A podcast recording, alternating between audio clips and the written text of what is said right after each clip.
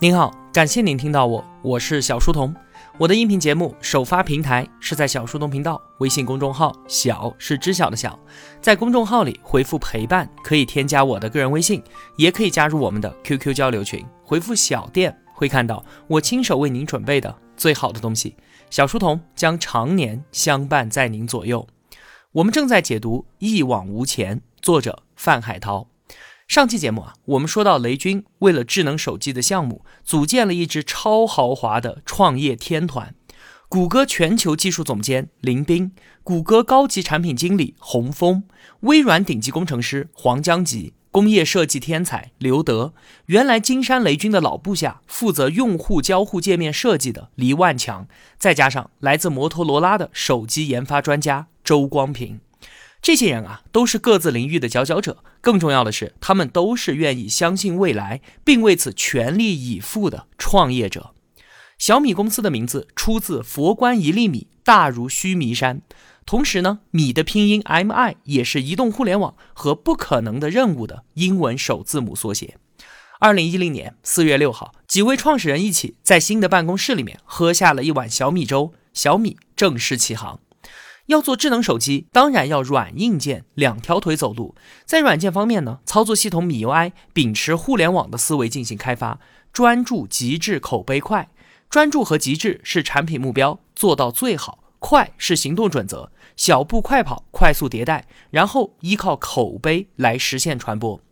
一年的时间，米 UI 积累了三十万的忠实用户，软件取得了一些成功，但是硬件方面却遭遇到了巨大的阻碍。做手机啊，和拿着钱去各家买硬件回来之后就能够组装的兼容机电脑是完全不一样的。供货商必须要配合手机厂商进行研发、定制和调试，前期就有大量的投入，所以呢，他们本身就承担着很大的风险。再加上啊，那个时候是山寨手机横行，有无数的故事以美好开头，却以狼狈不堪结尾。因此啊，供货商们都非常的谨慎，这个行业对新来的很不友好。雷军动用了自己一切人脉关系，引荐各供应商的负责人，然后当面去争取合作。在互联网界无人不知的大神人物，去到手机硬件领域，在人家的办公室里面还要站起来做自我介绍：“你好，我叫雷军。”这样的反差啊，对于他来说当然是巨大的。但是创业就是这样啊，任何事情都必须要去面对、去解决，解决不了的结果就是整体的失败，这一点儿都不含糊。在搞定了芯片供应商高通、屏幕供应商夏普和代工厂英华达之后，有了几家大企业合作的信用背书，小米才慢慢的把供应链给跑通了。后来啊，罗永浩在锤子手机的发布会上还专门感谢过雷军。他说：“雷军作为手机行业之外的人，愣头愣脑的杀进这个行业，并且取得了巨大的成功，这才让智能手机的供应商不再对外面杀入的愣头青持完全的戒备和怀疑的态度。所以啊，才让我们这样的后来者与供应链厂商接触的时候变得相对容易一些。”二零一一年八月十六号，小米一现场发布会异常的火爆，整个过程都伴随着粉丝们的欢呼声。当最后一千九百九十九的定价出现在大屏幕上的时候，几乎要把房顶掀翻的尖叫和掌声，已经告诉雷军，小米成了。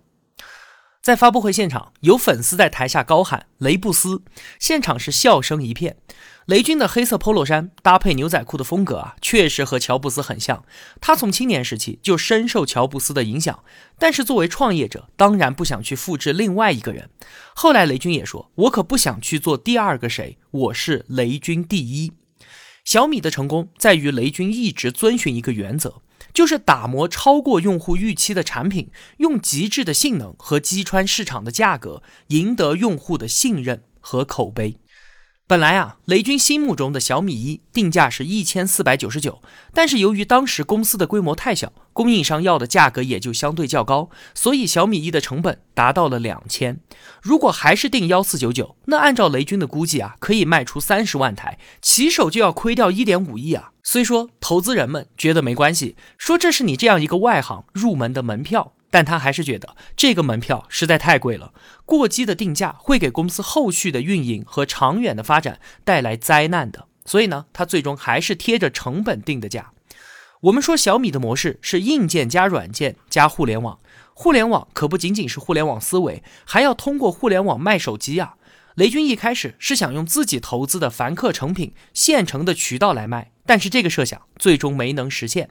这里插一句啊，雷军他不是喜欢穿凡客成品十几块钱的黑色 T 恤吗？这并不是他这个财务自由的人特意营造勤俭节约的个人形象。他经常说，这是我花了上千万美金投出来的，我穿的那可是史上最贵的衣服了。那既然凡客不能帮忙卖手机，雷军赶紧让洪峰接手米 UI，然后让黎万强带队搭建电商平台小米网。和雷军搞手机硬件，林峰负责法务，刘德负责供应链一样，从来没有接触过电商的黎万强也要完成一次艰难的跨界。黎万强就跑去雷军投资的凡客和乐淘网取经，对面啊都是倾囊相授，这也是雷军的优势之一了，就是当时做投资人聚集的企业资源，现在啊能够让小米获得无条件的信任和鼎力支持。毫无疑问，电商的创建又是整个团队不眠不休的过程，大家吃住都在公司了。当雏形做好了之后，李万强就搞了一个大卖部卖可乐的活动，一百多名小米员工就在新建的小米网上下单，用一毛钱的单价买可乐，然后呢，在自己的工位上等待配送，以此啊来测试小米网运行当中的问题。虽然这一次测试的时间很短，但是低价买可乐的传统在小米被保留了下来。雷军他们掏钱补贴，小米的员工可以一块钱买到可乐。小米网建成，完成了软件加硬件加互联网平台这个最初的商业闭环。小米一的横空出世，备受追捧之外，当然也少不了质疑的声音。这么低的价格，搞不好是山寨机啊！内心倔强的雷军用一种更为倔强的方式做出了回应。在一次活动现场，雷军直接把小米一高高举起之后放手，手机自由落体砸在水泥地上，后盖和电池一下子就飞了出去。雷军捡起手机，装上电池，屏幕亮起，正常工作。他就是想用这个举动证明，山寨机是经不起跌落测试的，而小米是一家有技术实力的公司。雷军的这次即兴发挥，让坐在一旁负责硬件的周光平那是吓出了一身冷汗啊！因为雷军摔手机的高度已经超过了小米手机之前做过跌落测试的高度了。下来之后，他赶紧和雷军说：“下次你做这种事情，能不能先跟我说一声啊？我要保护一下我的心脏。”那这样一台手机发布了之后，销售量如何呢？雷军当时的心理预期是一年销售三十万部，而当预定发售开始之后，很快就订出去了四十万部，他赶紧就关闭了订购通道，不能再卖了。这个速度和数量都远超过了他们的预期，很多米粉啊根本就订不到手机，所以小米公司一直被骂说是搞饥饿营销的。其实啊，小米在硬件世界受到的考验这才刚刚开始，他们要全面学习什么叫做供应链管理。我们都知道啊，乔布斯的接班人迪姆·库克，他就是搞供应链管理出身的。这是一项极为复杂的工作，并且啊，对于精度的要求特别高。一旦出错，要么就是没法交货，要么就是被库存压垮，这两种结果都是致命的。到了小米手机该出货的日子了，本来计划每天出两千部，可现在呢，一部手机都没有，怎么回事儿？负责手机模具的供货厂商新来了一位工程师，不知道是不是想表现一下，他觉得设计的模具不够好，就自己给改了。结果呢，生产出来之后发现装不上。这五雷轰顶的消息啊，让所有人都蒙圈了。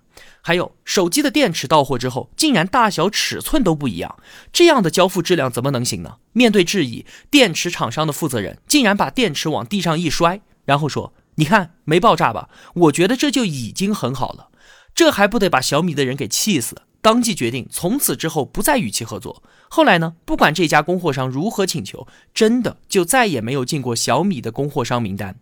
那因为供货商提供的产品有缺陷，小米的一位年轻工程师挨个检查之后啊，发现并没有什么好的办法能够解决。这个一米八大高个的男孩蹲在车间的角落里，绝望的哇哇大哭了起来。各种各样的问题频频出现，小米当时不是设计能力不够，而是供应链的支持力度太差了。这些问题啊，后来被一一的解决了，手机产能艰难的开始爬升。而就在这个时候，泰国的一场洪水让刚刚开始的供货再次中断，在泰国生产的零配件全都没有办法交付，小米社区里面的骂声铺天盖地，每个人都特别的焦虑。有一天，工作到凌晨两点的黎万强把车停在路边发呆，一种泰山压顶般的压力向他袭来。黑暗当中，他的手机亮了一下，是一条微博私信，让他去小米社群看视频。打开链接，是一段精心制作的视频。全国各地的小米用户在屏幕里面喊出了四个字：“小米加油！”一瞬间，李万强热泪盈眶。后来啊，泰国的洪水过去了，供应链中的各种问题也解决了，小米手机的产能稳步提升。这段时间，这家初创公司一百多名创业者亲临战场，品尝到了最初成功的甜蜜，也体验到了一种前所未有的挣扎。那除了米 UI、小米网和硬件之外，早期的小米团队啊，还有一条核心业务线是什么？米聊。之前呢，我们在解读腾讯传的时候也提到过。话说，二零一零年十月二十号，一款叫做 Kik 的即时通讯 APP 在大洋彼岸发布了。它基于用户的手机通讯录，安装之后可以非常方便的和好友发信息。产品发布两周，注册用户就超过了一百万。黄江杰和洪峰发现了这款软件之后啊，立刻就意识到它具有跨时代的意义。在这个移动互联网新时代来临之际，他们当然能够看到即时通讯的价值。第二天，他们赶紧和雷军碰面，只用了一分钟就得出了结论：必须要做。刚刚创建小米的时候呢，雷军就组建了一支团队，做了一个即时语音通讯的 APP，叫做小米通。在 Kik 上线一个星期之后啊，小米通就改名米聊发布了，黄江吉负责。这是国内最早的手机即时通讯软件。雷军他们都认为这个产品如果做好了，那将是一个一百亿美元的生意。后来的微信证明了，他们当年啊太保守了，这是一个有着一千亿规模的事业啊。米聊上线之后，用速快速的增长。在互联网从业二十年的雷军，他当然知道腾讯这个庞然大物是必然会来的。他跟黄江吉说：“如果腾讯用 QQ 来迎战的话，我们尚有一丝胜算，因为 QQ 实在太重了，不符合移动互联网短平快的特性。”但是如果腾讯没有犯战略性的错误，拿出同时代的产品的话，至少要给我们一年的时间抢跑，才有百分之五十的胜率。不然的话，以腾讯的资源和实力，都是小米的一万倍。就算我们把一切都压上去，也是毫无胜算的。很不幸啊，一个月之后，微信就发布了。微信和米聊战事激烈的时候，腾讯五虎之一创始人张志东约见了林斌。张志东告诉他，微信对于腾讯来说极为重要，他们将用重兵来做。后面的故事呢，同学们也都知道了。微信在发布了附近的人之后，胜负的天平就开始迅速倾斜。在小米手机获得成功之后呢，雷军做出了战略收缩的决定。面对腾讯，即便在米聊上继续投入，最终也极有可能是颗粒无收，那干脆就撤了吧。那除了放弃米聊之外，雷军还出售了一个叫做小米司机的业务。这个 A P P 的演化方向就是后来的滴滴。你看啊，智能手机、即时通讯，还有便捷出行，这让后来的雷军感叹道：“我们真是赶上了一个好时代，看上的方向没有一个是小的。一出门，上帝就给我们发了三张好牌。”在移动互联网时代到来之后，几度创业的王兴创建了美团，在千团大战之中杀出重围。张一鸣放弃了一个叫做“九九房”的项目，转向了信息流新闻聚合网站今日头条。从阿里辞职的程维一直没有找到创业方向，一次次出差时候的误机让他看到了每个人的生活痛点：出行。创业人才的不断涌现，风险投资也跟着进入市场。中国的创业生态逐步走向成熟，高速发展了三十年的中国市场，以及我们接受新产品的速度，已经超过了世界上任何其他国家了。雷军觉得是时候成立一支创业投资基金了，再加上小米已经站稳了脚跟，他感觉到如果能够在产业的上下游建立一个全面的生态系统，那就是相当于帮小米建立起了一条能够抵御竞争激烈的护城河，而且啊，自己孵化的企业能够跟小米形成战略协同。当时雷军就已经有了构建小米生态的想法。顺势而为是雷军不惑之年最重要的人生感悟，因此这家公司起名顺为资本。随后啊，小米和顺为都由雷军统领，相互助力，并肩成长。小米的前几轮融资，顺为都参与其中。后来小米生态里面上百家企业，顺为也都进行了投资。在经过了早期的艰难困苦之后，一切都好转起来了。这家创建了四百多天的新公司，以拔地而起的姿态进入到了更多人的视野。供应商对于小米的态度也发生了转变，因为他们见识到了这个品牌的能量，转而纷纷要求合作。雷军去到台湾，见到了富士康的董事长郭台铭，两个人一聊，竟然聊了十九个小时。谈话刚开始没多久啊，郭台铭就把公司的所有高管都叫了进来，听雷军讲解小米模式。后来雷军回忆说啊，郭台铭他的学习能力和聚焦能力啊，真的非常让我震撼。一旦有新的机会出现，他就要深扎进去，了解得清清楚楚，所以才会聊了这么久。这一天啊，郭台铭把所有的会议都取消了，甚至就连苹果公司的会议他都没有参加。中途只有一次是秘书走进来说，马英九的办公室来电话了。郭台铭才起身说：“这个我必须要去接一下。”完事之后呢，他马上回来继续和雷军热烈的讨论。随后呢，富士康当然就成为了小米的代工厂。后来很长时间里面，小米都是富士康的第二大合作伙伴。后来啊，在富士康的生产线上出现了一条标语：“不做中国的 iPhone，做世界的小米。”这是年轻的富士康员工自发制作的，他们由衷的认可了这家公司。小米打造了互联网手机的概念，并且取得了成功。互联网行业中的人呢，也迅速跟进。腾讯、阿里、百度都想借助智能手机推进自己的移动版图。腾讯推出了和华为合作的手机，也做了自己的安卓定制系统。百度呢，收购了李开复创新工厂孵化的点心团队，也是做系统的。阿里巴巴向天宇手机抛出了橄榄枝，合作推出大黄蜂手机。但是啊，这些巨头们的努力全都没有达到理想的效果。雷军还遇到了一次约架事件，想想啊，也是充满了荒诞和癫狂。怎么回事呢？周鸿祎进军智能手机圈了，推出了三六零手机。红衣大炮嘛，大家都知道，为了给自己的产品造势，在微博上不断的向雷军和小米开火，公开说要和雷军在北京朝阳公园东门约架。雷军呢，也像个热血青年一样的积极回应。结果啊，当然是不了了之的。但是这个话题被广大网友围观讨论，让这个时代的商战充满了魔幻色彩。小米一的成功，让人们对于他们的下一代产品是充满了期待的。对于小米二的研发，雷军他亲自参与其中。小米一虽然配置完美，但是外观设计和他心中的设想还是有很大差距的。当时啊，小米刚刚起步，手机内部结构的堆叠受到供应商提供材料的限制，所以呢，给设计的空间是非常小的。设计师刘德在负责，他作为设计师的骄傲被极大的压制了，相当的不开心。设计和工程可以说是天然的就存在冲突，就算在苹果公司也是这样的，是设计主导工程呢，还是设计被工程所控制？各种争执和妥协每天都在发生。之前啊，我们在解读乔布斯传的时候，就专门说过这一点。乔布斯他非常非常的强势，对于设计啊，就是有着极致偏执，甚至是病态般的苛刻要求。对自己不喜欢的设计，他会直接说这就是一坨狗屎，丝毫不在乎别人的感受，更不用说给什么人留面子了。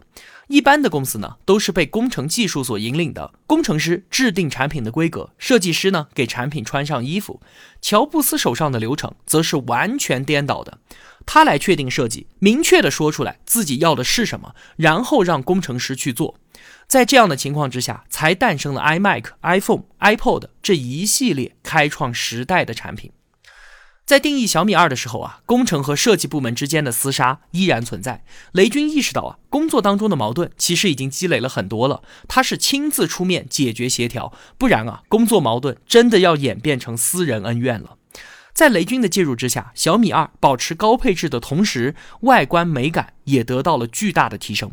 二零一二年八月十六号，小米二正式发布。这一年对于小米来说啊，真的是高歌猛进的一年。到年底的时候，他们公布了自己过去一个财年总共销售了七百一十九万部手机，销售额突破了一百亿。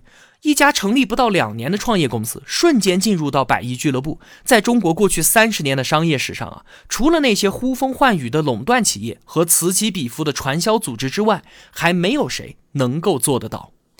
雷军在接受采访的时候，低调的把成功归结为了运气。小米确实是时代的宠儿。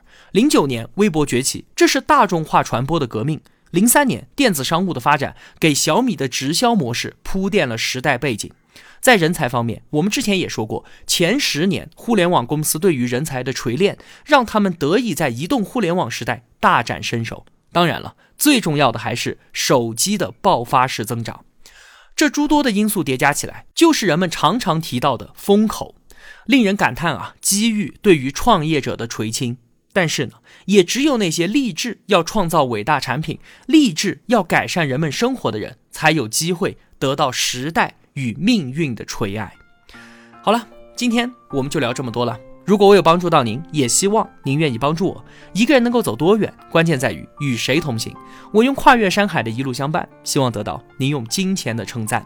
愿生活中所有的美好都不被辜负。小店期待您的光临。我是小书童，我在小书童频道与您不见不散。